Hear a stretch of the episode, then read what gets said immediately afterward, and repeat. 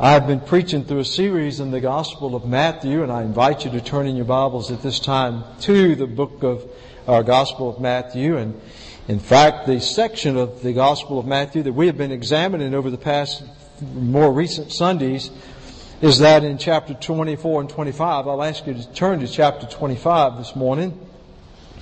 This section is known as the Olivet Discourse because just before Jesus is arrested and will be subsequently crucified, Jesus and his disciples are seated on the Mount of Olives across the valley from the temple complex and is there on this hillside, this Mount of Olives. Interestingly enough, according to prophecy, this will be the first place Jesus sets foot when he comes back in power and glory to bring judgment, and, and he will split the valley with his power he, in his majesty. He, it won't be just a quiet arrival. And it's interesting that his last teaching, if you will, with, uh, with his disciples in, in, a private setting like this is this discourse in chapter 24, 25. And as we have been examining this, Jesus is speaking of a specific time period. He's looking through the corridor of time, beyond his disciples then, even beyond you and me. A future time known in the scriptures as the last days. The days just prior to Jesus coming again in his second coming.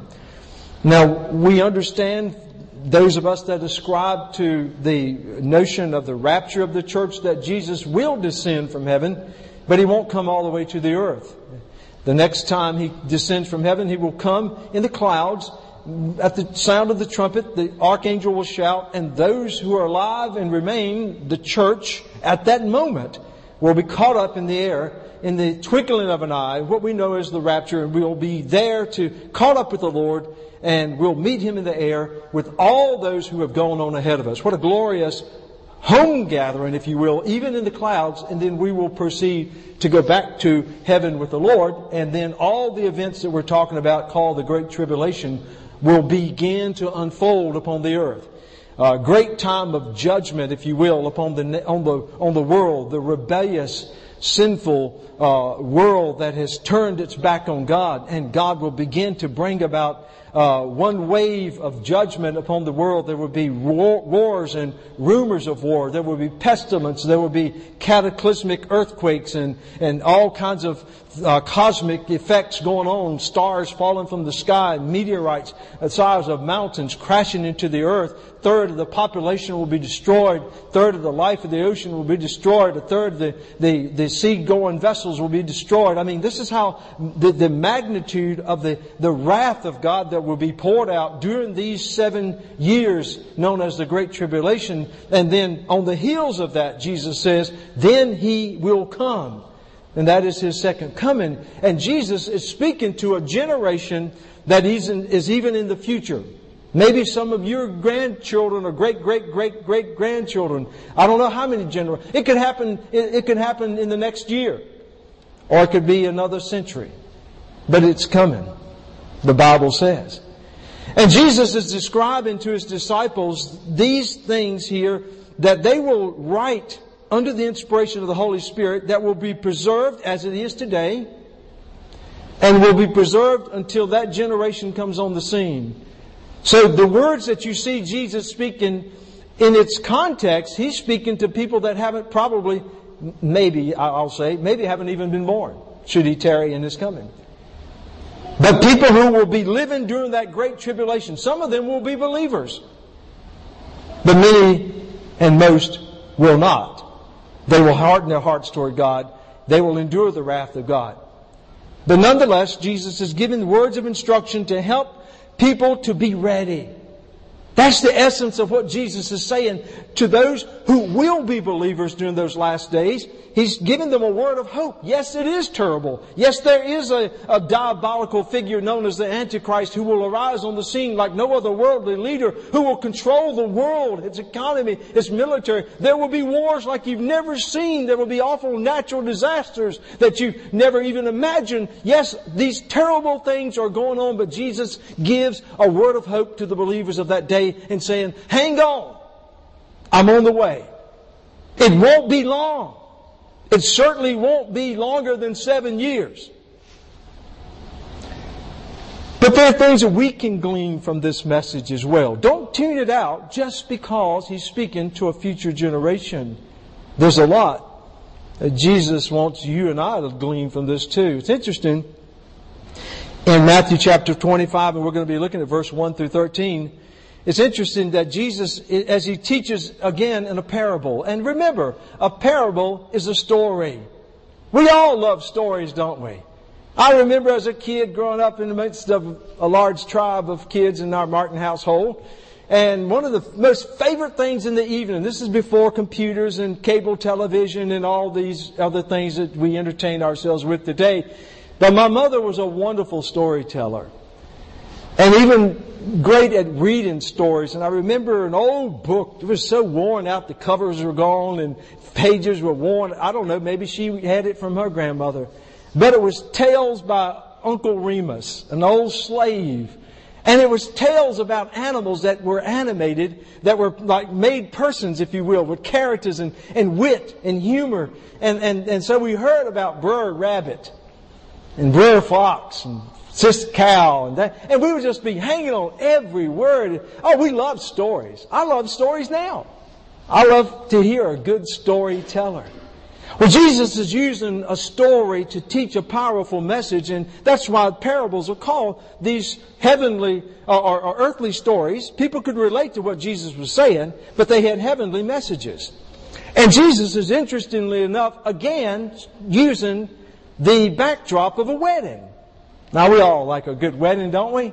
I mean, my goodness, what a joyous occasion. What a great time to come together as family and friends to celebrate two people, you know, a man and a woman. Of course, nowadays you don't know anymore after the Supreme Court. But anyway, we're going to assume it's a man and a woman and keep it that way, okay? And, and, and they're coming together for the, one of the greatest days of their life. And everybody's celebrating in this wonderful occasion.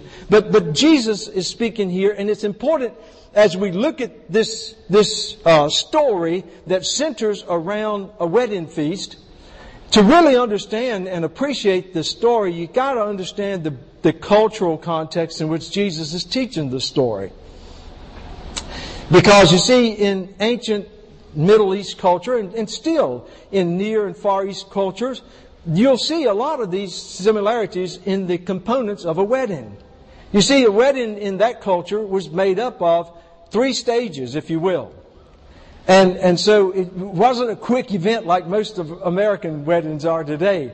In fact, nowadays I think you can even do a drive-through wedding. I, I, I, hear, I don't know for sure, but I can just imagine that would be, you know, go up to a speaker and say, okay, do you have a witness? Yes. Do you take? Yes. I, do you take? Yes. All right. Sign on this uh, computerized iPod here, and I've now pronounced you next. Move on through pay at the next window. I, I know that's, that's, that's a far stretch, but, but, but a wedding was a big deal in the culture in which Jesus is. And, and so the first stage of the wedding really was the engagement. And this, this is really interesting because this is like a contract. The interesting thing is, and, and, and, it's hard for us in the Western culture to relate to, the engagement part of the wedding process really didn't involve the couple that much, the, the, the future husband and wife. They, they really did, they were not players in this part. This was really their parents because the weddings were arranged. And the, the, the, father of the bride and the father of the husband, they, they would get together and they would compare notes and they would decide, is this going to be a good match? And, and, and the dowry was decided and it was like a legal arrangement. And so the couple really were kind of off to the side while this was being taken care of. now, I, I, know some of you are looking like, you know, a mule looking out a new gate. You're thinking, the what? But, but that was the way it was done. The engagement was really the parents working out an arrangement to bring their daughter and son together. And, and so then that was done.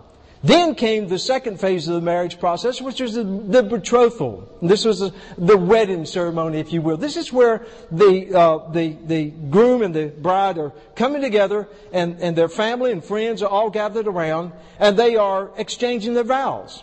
So this is where they really are coming together now. And, and they are, you know, they're, they're exchanging their lifelong vows with one another. Very much like we do in our wedding ceremonies today. But, but this was just the second phase of the process. Because even after they had stood before witnesses and exchanged their wedding vows, the, the bride would go back home with her parents. Guys are thinking, that's a bummer. but, and the husband was, during the betrothal period, they were considered legally to be married. In fact, if the husband died, that woman, though they had not physically consummated their relationship, would be considered a widow. You may remember in the story of Jesus' birth that Mary was betrothed to Joseph. But you see, they had not come together because they were in that betrothal stage in which the young man is given a period of time to establish his business, to, to build a home for himself, uh, for him and his bride. He had to, he had to prove that he was able to take this lady now and she could live under his roof and he'd have a business and that's what Joseph was doing as a carpenter before he would bring Mary. So then, then comes the big part. And sometimes this would be a long time. It might take months maybe a year after the betrothal, after the exchanging of the vows, before the couple would come together. And this is where the celebration, the wedding feast. This is a big deal. In fact, one commentary I was talking about said that the wedding feast was the most celebrated social event in Jewish culture and was an extended time of great happiness and festivity. Everybody looked forward to the day when the groom would be able to say, I'm ready. I got a good house. I got a good job. I can support this bride. I'm ready. And then they, he would get his friends and his family and, and all the wedding, you know, guests and they would have a big procession and usually it would be at night. And they would go to the home of the bride and, and of course she's been waiting. And she's been waiting and she's been longing. When will he ever get that house ready? You know, and, uh, I'm sure the ladies were patient just like they are today. But anyway, but, but but the procession would make their way over to the bride's family's household, and, and, and that's where the, the bridegroom would receive the bride, and, and she would have bridesmaids, and they would all have uh, torches, beautiful torches that, that would light up the presence of the bride and, and, and mark her position in the procession. And they would all leave and march through the streets singing and celebrating all the way back to the groom's household. And there they would begin to party.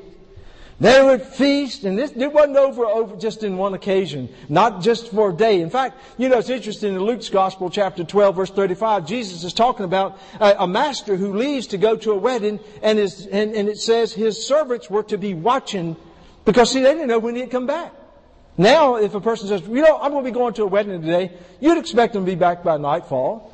Well, back then, you didn't know. If somebody went to a wedding, they may be going for a week, uh, to a wedding feast, because he could go on to eat and celebrate, dance and eat and celebrate, and eat and watch TV. But anyway, celebrate. And so the feast was a big occasion. So now that I've kind of painted the picture of a Jewish wedding, it is against the backdrop of a, of a wedding feast that Jesus is talking about.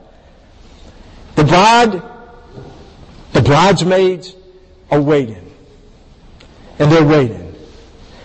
And let's see what Jesus says. Talking about the kingdom of God, comparing the kingdom of God to this. In verse 1 of chapter 25, then the kingdom of heaven shall be likened to ten virgins, and, and your translation may say bridesmaids. This translation uses virgins simply because it, it was always socially acceptable for chaste young women to stand as bridesmaids and, and be selected to be bridesmaids. So, shall be likened to ten virgins who took their lamps and went out to meet the bridegroom. Now five of them were wise and five were foolish. Those who were foolish took their lamps and took no oil with them. But the wise took oil in their vessels with their lamps. But while the bridegroom was delayed, they all slumbered and slept. And at midnight a cry was heard. Behold, the bridegroom is coming. Go out to meet him. Then all those virgins arose and trimmed their lamps. And the foolish said to the wise, give, give us some of your oil, for our lamps are going out. But the wise answered, saying, No, lest there should not be enough for us and you. But go rather to those who sell and buy for yourselves. And while they went to buy, the bridegroom came. And those who were ready went in with him to the wedding. And the door was shut. Afterward, the other virgins came and also saying, Lord, Lord, open to us. But he answered and said, Assuredly I say to you, I do not know you. Watch therefore, for you know neither the day nor the hour in which the Son of Man is coming. Now, if you've been following me through the, the Olivet Discourse, you know that Jesus has said before, and he says again, be ready. Be ready. Be ready. You don't know the hour and you, or you don't know the day, you certainly won't know the hour. I am coming. And for those that are living during the end time, there will be events that are, there are signs, as I said, wars, cataclysmic disasters, cosmic events, uh, pestilence. There will be signs that will say, He is coming. He is near. But nobody, no one will know the exact moment. Jesus says, be ready. So against this backdrop and using the illustration of this wedding feast and the procession of the bridegroom coming, we focus on these ten bridesmaids. I don't think there's much significance to the fact that Jesus split them down the middle. Now ten in the, in the scriptures typically represents a completion. But, but, you know, the, the fact is half of them are ready, half are not. Let's focus on, on the characteristics of these bridesmaids and see what it is that Jesus is saying to, to the audience then, to you and me now, and certainly to the readers during the tribulation. Let's look at those who prudently prepare. Those that are described there beginning in verse uh, 2. Now, five of them were wise and five were foolish. Those who were foolish took their lamps and took no oil with them. But look at verse 4. But the wise took oil in their vessels with their lamps. The wise bridesmaids prepare for the groom's return. Number one, they're in the right position. They're at the right place. They're at the, the bride's parents' house. They know he's, he's coming soon. The word's out, he's coming soon. So they're, they're there. All of them are there. But especially the wise, they know that they're there. But then they are not only in the right position, associated with the bride, but they are completely equipped. And I emphasize that because that's what Jesus is wanting you and me to see. It says there in verse 4, but the wise took oil in their vessels with their lamps. You see, in that day, as I described earlier, during the procession, the bridesmaid had a key role. They didn't just stand at the front of the stage and hold flowers and look pretty and gazingly at the bride, adoringly, or whatever. They, they had a function to play. they were all supposed to be there with their wedding attire on, but they all were equipped with special torches. I know the scriptures say lamps, but if you look in the Gospel of John, when it talks about the, the, the, crowd that came to arrest Jesus in the garden at night, it says they were bringing lamps that were actually torches that were fed by, by the, the oil from flask. You, if you carried the torch, you always carried a flask of oil that you kept saturating the wick. So they were equipped. They had what, it, what was needed. You know, it's interesting in the scriptures, oil is oftentimes associated with the presence of the Holy Spirit. And so, just thinking that way, the presence of the Holy Spirit is a key player in Christians being prepared for the coming of Christ. The wise person, and this is talking about people in general, not just the bridesmaids, but wise people prepare by faith for the Lord's return. How will we be ready? Folks, there's no debate about the fact that Jesus is coming again. Just as sure as historically he came the first time as a baby in a manger, as the Son of God and died on the cross, and was buried and raised, raised the third day and ascended into heaven, just as sure as we know that occurred, he is coming again. In the Old Testament, time and time again, the prophets said, the Lord will return. The Messiah will come. Jesus prophesied, spoke of his return. Uh, the other gospel writers speak of that. And so we know the scripture says he's coming again. But how do we prepare? Number one, by reading and obeying his word and submitting to the lordship of Christ. Now I don't know about you. Not knowing the day, not knowing the time, the hour, it could happen before I finish this message. It can happen before the sun sets today. It can happen in the, in the midst of the nighttime tonight when you're sleeping uh, and comfortable in your bed. Listen, it could happen. The question is, are you ready? You know, Jesus gave us a glimpse in John chapter 14, 21 about being ready. And, and he, he talked about the significance. Those who are true believers not only appreciate His Word, but they obey His Word. You want to know if you're ready? Just simply ask yourself, am I reading God's Word? Am I studying God's Word? And if I am, am I obeying God's Word? In John 14, 21, Jesus says, He is the one who loves me, who has my commandments and keeps them. And he who does that is the one who loves me. And I tell you this, there will, there will be no person in heaven that does not love the Lord and whose life has not demonstrated their love for God by obeying the Word of God. But then also, another way that we prepare for the Lord's coming, to be ready, is by yielding to the life-giving power of the Holy Spirit. We have to be yielded to God's Spirit. In other words, what is the Spirit of God? We talk about, I'm saved. Jesus has forgiven me of my sins. I prayed and asked Him to forgive me of my sins. And, and, and that's wonderful and great. But, but salvation is more than that, ladies and gentlemen. Salvation is a lifetime commitment of following after Christ, led by His Holy Spirit abiding in you. When you were saved, those of you that are saved and know the Lord Jesus Christ, you prayed a prayer that not only asked the Lord to forgive you of your sins, but if you were genuine and you were complete in your effort to be saved, then you also said, Lord Jesus, I want you to come into my life. I want you to take control of my life. I want you not only to be my Savior, but I want you to be the Lord of my life. Now, pause just a second and think about what that means. You're saying to the Lord, I want you to dwell in me, and I want you to take control of my mind. I want you to take control of my emotions. I want you to take control of my will. I want you to set the priorities of my life. Those wise bridesmaids had the life-giving supply. If you think about that torch, the only thing kept that torch ablaze was the oil that they carried in their flask. And the only thing that gives life to a born again believer of Jesus Christ is the presence of the Spirit of God abiding within them. And so Jesus is saying to everyone, be ready. Don't be found empty as was the case with the foolish bridesmaids. And let's look at them for a second. Not only do we take interest in those who prudently prepare, but as we look at this parable, it's important for us to see the ones who pitifully pose. Now I know you're thinking about posing like a glamour model, you know, posing on the runway or posing before cameras as they go in for, you know, the Emmys or whatever. But, but that's not what he's talking about there. I'm talking about the other ugly side of pose. I looked it up in the dictionary and pose, the verb pose means to pretend to be someone you're not. Are you a poser?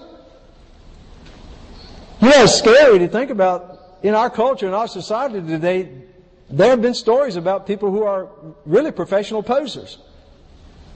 There, there are people who have been poser doctors. That's, that's scary. People that have actually worked in hospitals and, and, and performed different medical procedures and never went to medical school. They got over on the establishment, created these false credentials, and when they're caught, it was, it was found out they were nothing but posers. They were being called doctor, but they weren't anything. Now, some of y'all think about, hmm, I got some surgery scheduled. Relax, Eddie, just relax, okay? I know your doctor's not a poser, okay? But, but they're poser school teachers. People that have been in classrooms teaching had the respect of their peers and their, their, their other teachers. And then all of a sudden, when there was a credentials check, they found out that the, the, the supposed diploma they had was, was, was bought. for posers. Now this will really get you shaken. They have actually been uncovered a few poser pilots. People that have been in the cockpit of an airplane, flying an airplane, never went to flight school. They Googled it, got all that information, and ready to go. There are poser preachers out there too. People that stand in the pulpit and pose as men who are called by God to preach the Word of God. I was listening with my dad to a very, very popular, I use the term loosely, preacher. Uh, I mean, yeah, old coliseum of people listening to him. And they, everybody was totally enthralled. And, and everybody was just, oh, just, just oohing and ahhing about this fellow. And you know, I listened because I'd never really listened to him, but my dad had him turned on, and, and, and so I, I started listening closely, and he was misusing scripture. And, and, you know, and, and he made very few references to, to the Word of God. And then I said, Dad, because I've been studying about this idea of posers, I said, you know, Dad, this man is really not a preacher of the Word of God.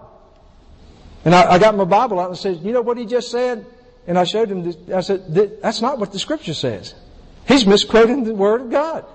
And not only that, he very rarely makes any reference to the Word of God. He just uses it occasionally, very general. I'll tell you what he is, and he's successful, and he's really good at it. He's a uh, positive, uh, what do you call him? Motivational speaker. Thank you. He is. He's a top-notch motivational speaker. If you want a good dose of, of positive thinking, oh, he'll do it. He'll pump you up and make you feel like that you can conquer the world. You're on top of everything. But he's not a preacher of the Word of God. He's a poser. There are posers in all stages of life. So these false, these, these foolish bridesmaids only looked the part. They were outwardly, outwardly convincing. In verse 1 it says they all were at the, at the bridesmaids, at the bride's house. They were all there ready. They, they probably looked like they had the right attire on. They had their torches. They were, everybody was considering them to be legitimate as bridesmaids, but there was a problem. Outwardly, they were convincing. They looked like and act like and talk like bridesmaids, but the truth is, they were a poser. They were posers. You know, Jesus talked about earlier in chapter 22, you remember we were uh, examining, he, in another wedding, a king's wedding feast, a wedding feast for his son. Jesus says the king came in, he had invited people from every walk of life to come to this great grand feast that he was having for the wedding of his son. And he says, when the, when the king came in, he looked over the, the hall where all the people were assembled in this great feast. And he saw one fellow who was there who didn't have the required attire, wedding attire. He was a poser. He was there, but, but he was not, he didn't meet the requirements. And you remember in Matthew 22, Jesus said that the king told his servants, throw him out of here. Throw him out of, and in fact, cast him into that place of weeping and gnashing. I mean, punish him. These brides, foolish bridesmaids only looked the part. They were woefully neglectful and unqualified. Why? Because as we look there, it says in verse 3, those who were foolish took their lamps and took no oil with them. How can you burn a lamp when you don't have oil? How can you function as a bridesmaid to light the way in the presence of the bride if your lamp doesn't even burn? In verse 5 it says, But while the bridegroom was delayed, they, they all slumbered and slept. That's simply because they don't know when he's coming. And in verse 6, and at the midnight cry, at, a, at midnight a cry was heard, Behold, the bridegroom is coming. You see, Jesus is emphasizing the fact, you know he's coming, but you don't know when. And everybody's kind of relaxed. These, these foolish poser bridesmaids are, are, are they're, they're not even worried about, we need some oil. He's going to be coming soon. Oh, they fell asleep with the rest of them. But when the bridegroom came on the scene, then they began to panic and say, we need to go get some oil. First of all, it says, then all the, the, the, in verse 7, then all the virgins arose and trimmed their, their lamps, and the foolish said to the wise, give us some, oil, some of your oil, for our lamps are going out. But the wise answered, saying, no, lest there should not be enough for us and you. But go to those who sell and buy for yourselves. And while they went to buy, the bridegroom came. My goodness, here it is. The very moment they've been waiting for. The grand event that they should have been prepared for. While they were out scrambling around begging, and it never does say they found any oil. It just simply says they came back. But while they were gone,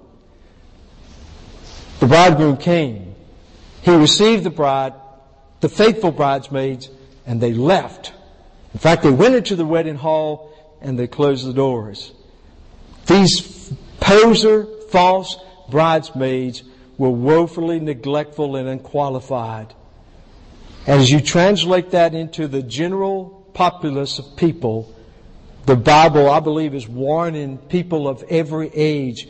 foolish persons settle for superficial faith. Let me say that again. Foolish persons settle for superficial faith. If you think those bridesmaids were absolutely foolish, consider people who live their lives on this earth with some awareness that Jesus is coming again. And they settle for what is a superficial faith. You know, Jesus talked about in Matthew chapter 13 the parables of the sower. The gospel seed will be sown. But as seed falls on different types of soil, the gospel seed will fall on a variety of types of hearts. Some hearts will be hardened towards God and the seed will not grow. Some, some hearts will be uh, controlled by the devil and his demons and they'll quickly snatch away any good news so that people won't hear. Some, some of the hearts will be choked by worldly obsession and materialistic desires and selfish gain so that the seed of the gospel will not grow. So even though you get an evangelist like Billy Graham who's sowing seeds on all the hearts of America, there are only a few hearts that will be like good soil where the seed will take hold and grow and bear fruit of salvation. In that chapter, he also taught the parable of the wheat and the tares, where a man sows his field with wheat seeds, but then his enemy sneaks in there at night and sows weed seeds, tares. And the tares begin to grow up right in the midst of the wheat. Now the difficult thing for the farmer is, oh my goodness, my wheat is infested with weeds. His servant said, Lord, do you want us to, you want us to go in and just pull out all the weeds? And he said, no, you'll destroy the rest of the wheat. But he says there will come a harvest. At the harvest time, there will be a separation. You see, there are a lot of people that, that live in this community and people across this country. If you were to ask them, are you a Christian? They'll say, oh, well, as a matter of fact, I am. Oh yeah, well tell me about it. Well, you know, I, I remember once saying a little prayer and writing my name on a card and yeah, I, am a Christian. Um, but you see, tragically, they may claim to be a Christian. They may talk about being saved. They may think they're going to heaven, but in reality, they have fooled themselves. Tragically, their lives are void of the Lord. Jesus talks about this in Matthew chapter 7 very pointedly when he says there's, there are two ways. He says one is a narrow way. In fact, in verse 13 of chapter 7, he says, enter by the narrow gate, speaking of salvation in heaven. For wide is the gate and broad is the way that leads to destruction, and there are many who go in by it. Because narrow is the gate and difficult is the way which leads to life, and there are few who find it. In John's Gospel, in 1 John, in his epistle in 1 John, John tells us that for us to know with confidence that we're truly saved, there must be the presence of, of, of Christ in our lives. This is what he says in 1 John chapter 5 verse 11. He says, And this is the testimony that God has given us eternal life, and this life is in his Son. Listen carefully to verse 12. He who has the Son has life. Notice he doesn't say, he who prayed a little prayer. He who signed his name on a card. Or he doesn't even say he whose name is on a church roll. That's not what, you listen to what he's saying. He says, he who has the Son, capitalized, Son of God, has life. He who does not have the Son of God does not have life. This is the separation between wise people and foolish people. Wise people understand that the scripture teaches that in order to be qualified to go to heaven. Your sins have to be forgiven. You have to believe upon the Lord Jesus Christ. He's the only way. John 14, 6. Jesus says, I am the way, the truth, and the life. No one comes to the Father but by me. The scriptures tell us abundantly over and over that it is only through the shed blood of Jesus Christ that our sins are washed away. But then in salvation, ladies and gentlemen, it's not just a matter of being saved from our sins. It's a matter of trusting Jesus Christ to be the Lord and Master of your life. And if Jesus does not live in your heart, we're not saved. Paul said in Galatians chapter 2 verse 20, he says, I am crucified with Christ. Nevertheless I live. Yet not I, but Christ who lives in me.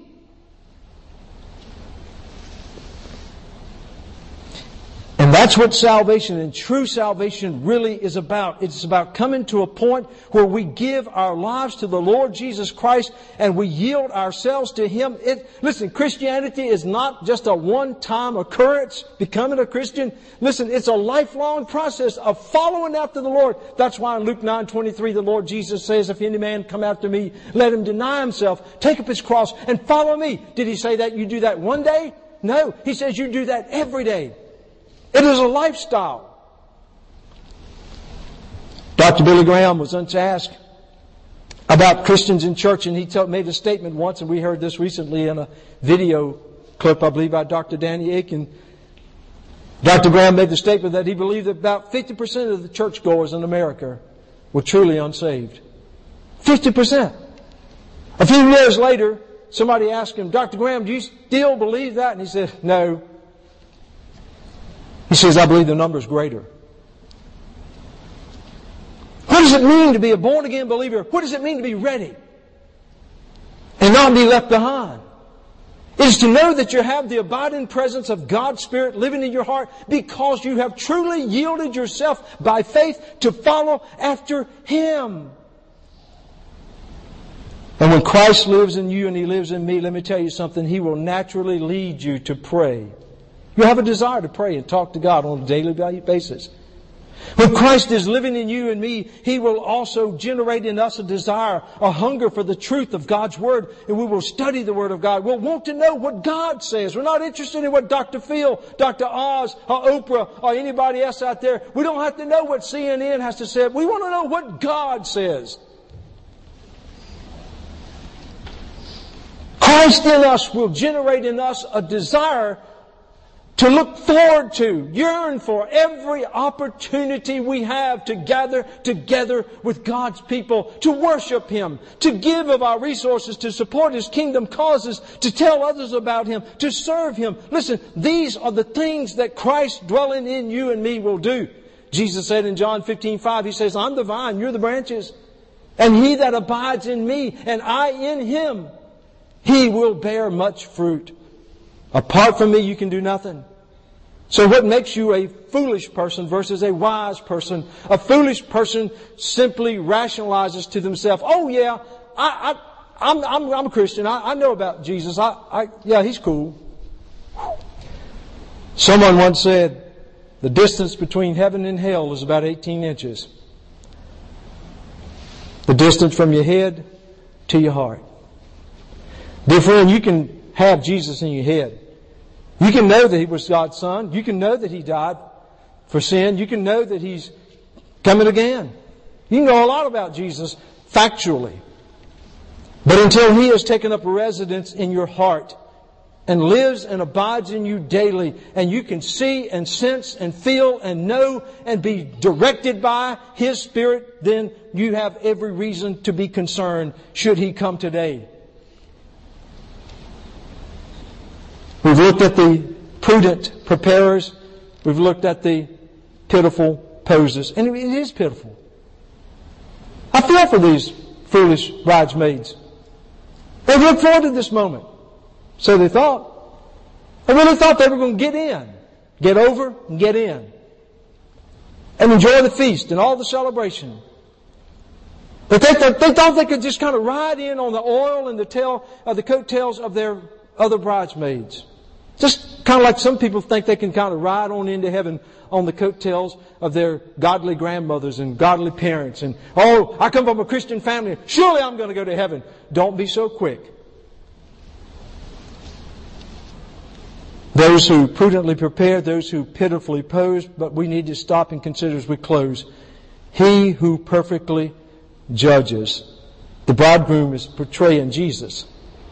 Just as sure as the bridegroom is coming, Jesus is coming again. And according, He will come to judge according to His perfect timing. I thought it was interesting. At midnight. Who would have thought to come and to receive your bride at midnight? That's when He chose to come. The bridegroom chooses to come when he wants to. Let me tell you something. Jesus has got a date set. And he will come at his perfect time. That's why in, in, chapter 24, verse 44, Jesus says, Therefore you also be ready for the Son of Man is coming at an hour when you do not expect it. There are going to be multitudes of people who are going to be flabbergasted, absolutely shocked, totally confused, and caught off guard because he's going to come just like that. And they weren't ready. And here the Bible tells us that every person, every person, no exception, every person ever born has an appointment with God. For the church, it could be the rapture. When is it going to happen, Pastor? I don't know. It could happen today, it could happen tomorrow, but I know it'll happen quickly. You won't have time to prepare, to get ready. You just better live ready. For those living in the generation of the, tri- of the Great Tribulation, they know He's coming, but they won't know exactly when. Like the bridesmaids, they were asleep, thinking, oh well, we can relax. He's not going to be coming tonight. Boom! There He is. But there's also another appointment whereby you will stand before God. And Hebrews 9:27 tells us it is appointed unto man once to die. And then you notice what he says after that? Then the judgment. It will happen rapid fire. If you're not ready, you won't have time to get ready. If you wait to that moment. You say, oh, but I'm young and I'm vibrant, I got life and I, oh my goodness, you read the newspapers, don't you? You see the news stories. Two precious teenage girls coming to America to experience the American way and, and landing in an airport, you know, and, and, and boom, just like that, snuffed out of this world. 19 vibrant, healthy firemen fighting a fire, doing a, a gallant thing, and just the shift of a wind, instantly these fathers, husbands, taken out of this world, just like that. You don't know when you will stand before God, but I promise you this, dear friend, you will. I will. And these bridesmaids, these foolish bridesmaids, did not have time to go get prepared. They were scrambling around looking for oil.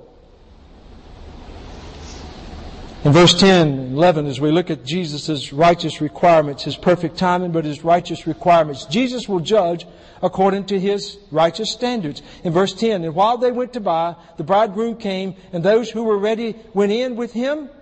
They were qualified. They had the lamps. He's saying, hey, come on in, bridesmaids. The, the feast is, come on in. You're qualified. And after they all went in, look what it says.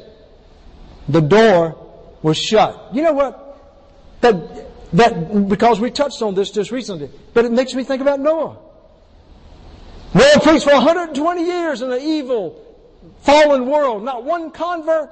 God was warning the people, the flood is coming, the flood is coming, the flood is coming, the flood is coming. And the people laughed at Noah. They made fun of him. Ridiculed him. But guess what? There came a day there came a day. Just as surely as today is the day, a day, there came a day when God said to that old preacher, okay, you've preached enough. Say amen. Get on the boat. All the animals were loaded. Noah's family got on. I believe Noah probably was the last one to walk up that ramp and look back with sorrowful tears streaming down his eyes because he knew what was coming next. And the Bible says, God shut the door. God shut the door. And no amount of prying and beating and begging would open the door of that ark as millions of people saw the heavens open up with deluge like they had never seen and waters, underground water springs began to spout up, there came floods like they had never seen. They saw trees being covered as they were paddling through the waters. They saw mountains being covered. They were beaten on the ark. They were begging, Oh Noah, we're sorry. We understand. We know it's true. And one by one they drowned. It's too late. What Jesus saying? For those foolish bridesmaids, There came a day when the bridegroom did come. They were not ready. And he shut the door and you don't see anything whereby he says, well, you know, y'all did make an effort. You did try. Look what he says. It's absolutely chilling when you think about the Son of God, the creator of the universe, the absolute sovereign ruler. And he said in verse 12, he answered and said to them, listen, most assuredly, when Jesus said most assuredly, he says, I know one thing for sure. I don't know you. I don't even know you. And with his just justice, we're told in the scriptures, and I won't go back and read it, but in Matthew chapter 13, we're told that those who are faithful, who are prepared, are given eternal life. Chapter 25 verse 34, we're told that those who are prepared, those who are faithful, it says the king says, come you blessed of my father, inherit the kingdom prepared for you and the, from the foundation of the world. John chapter 14 verses 1 through 3, Jesus said, just before he, he was crucified, told his disciples, if, he says, let not your hearts be troubled. You believe in God, you also believe in me. For in my father's house are many mansions. If it were not so, I would have told you, I go to prepare a place for you. If I go to prepare a place for you, I will come again and receive you unto myself. I say, glory, hallelujah. Folks, do you understand the wonderful, joyful promise Jesus said? Listen, I've gone to prepare a place for you, and if I go, I'm coming again. I live with the reality of the hope, ladies and gentlemen, that even when death comes my way, I don't fear it, I don't dread it, because I know my Lord has a place that He's prepared, and I live with that wonderful hope, but for those who are not ready. For those who are not ready. Matthew chapter 13 verse 41. The Son of Man will send out His angels and they will gather out of His kingdom all, the, all things that offend and those who practice lawlessness will, He will cast them into the furnace of fire, speaking of hell. There will be wailing and gnashing of teeth. So for those people that say, look, I'm not afraid when I die, I just stop existing. I don't have to worry about anything. Wrong. The scripture says you will continue to exist. You will continue to live in your soul. Your soul will be conscious. Your soul will be able to feel. And the place that is ready for those who are not prepared is a hideous place. In chapter 24, I'm just going to quickly touch on these. Speaking of the unfaithful servant, it says, and, and, and, the Lord will cut him in two and appoint him his portion with the hypocrites. There will be weeping and gnashing of teeth. What waits for those who foolishly choose not to genuinely put their faith and trust in Jesus Christ and are not ready when He comes again? Verse 50, uh, or, or excuse me, chapter 25, verse 30. And they are cast and cast the unprofitable servant into the outer darkness. There be weeping and gnashing of teeth. Same chapter, verse 41. Then he will say to those on his left hand, Depart from me, you cursed, into the everlasting fire prepared for the devil and his angels. Verse 46. And these will go away into eternal punishment. Somebody said, How in the world can a loving God send people to hell? He doesn't. God created hell as a place of eternal punishment for the devil and his demons. That's what it says. But God is holy and just, and He cannot and will not allow sin into the presence of Almighty, holy, righteous God. So it stands to reason, because He's just and holy, if a person rejects Him all through their life and chooses to come up with reasons why they don't want to yield their life to the Lord and make Him the Lord of their lives, and when He does greet them, when He does confront them, whether it be through death or through the, the, the return of the Lord, then there's only one place. There's only one place. There, there are only two possible destinations for a soul to exist for eternity. For those who are washed in the blood of Christ and are genuine believers and are ready for His return, they will abide with the Lord in the presence of the Lord for eternity in a place that knows no pain, no suffering, no absolute joy and bliss, activity and service and splendor forever and ever and ever. Eternity is eternity. But it's interesting, just as the scripture says that those who are faithful and ready are promised eternal life, the same word eternal is used for those who are not ready and who are cast into the lake of fire called hell. It says they will suffer. They won't suffer for a year. They won't suffer for a decade. They won't suffer for a century. They will suffer over and over and over. And they'll feel it. They'll be in torment. They'll be in agony. There'll be no hope. And it says that will go on for eternity. How long is eternity? It's as far as the east is from the west. In other words, there is no end.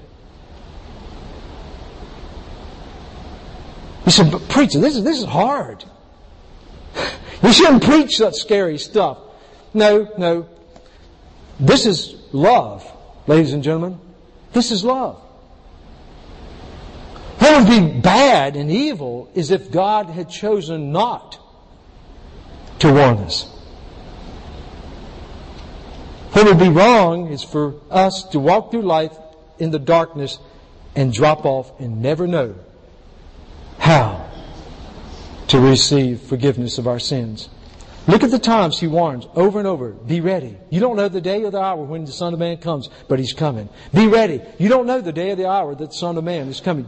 Be ready. You don't know the day that God has appointed for you when death will come your way. Be ready. Do you understand what Jesus is saying? He's saying, I'm coming. I'm coming. I love you, so be ready.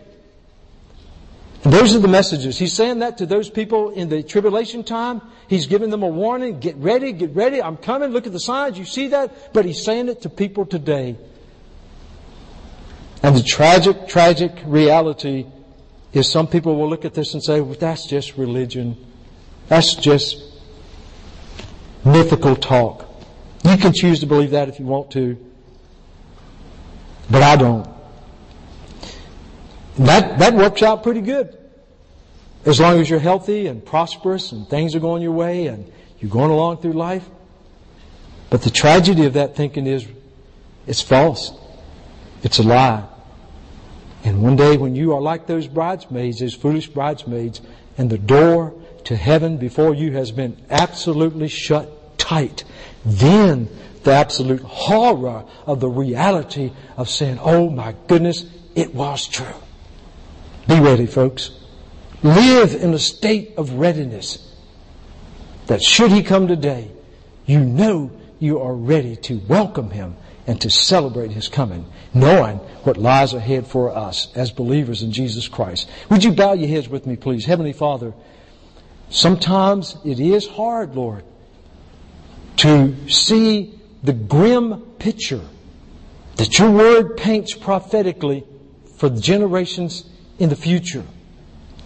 But not just generations in the future. Lord, we live in a country that has virtually turned its back on you. It has made excuses for sin. In fact, they practically deny that you even exist. So Lord, just from reasoning and looking at our nation around us and just looking at the signs of our culture and the symptoms of our culture, it doesn't take a rocket scientist, Lord, to, to speculate that the vast majority of Americans are not ready. They need to be ready. And Lord, I pray that every person in sound of my voice right now, having heard the truth of your word and your Holy Spirit speaking to their hearts, oh God, I pray that before it's eternally too late, they will come, be led by your Spirit, to make a genuine profession of faith in Jesus Christ as their Lord and Savior and to commit to live for you for the rest of their days on this earth that they might please you, that you, they may bear fruit for you, and that they might enjoy the wonderful peace and joy and satisfaction and, and completion and all that comes with heaven. I pray that, Lord. For Christians who have become compromised in their living, who are dabbling in the things of the world, thinking they can live in both worlds. Lord, they're not ready. They'll be held accountable for their sinful activities and relationships, habits, and because you see all. You know all. Nothing escapes your eye. I pray that today will be a day of rededication. That in a, an, an act of making themselves ready, they will confess and repent of any sin in their lives. Lord, we know we, nobody's perfect.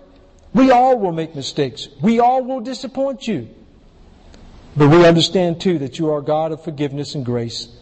That even when your children sin, you are quick to forgive if we confess our sins and repent.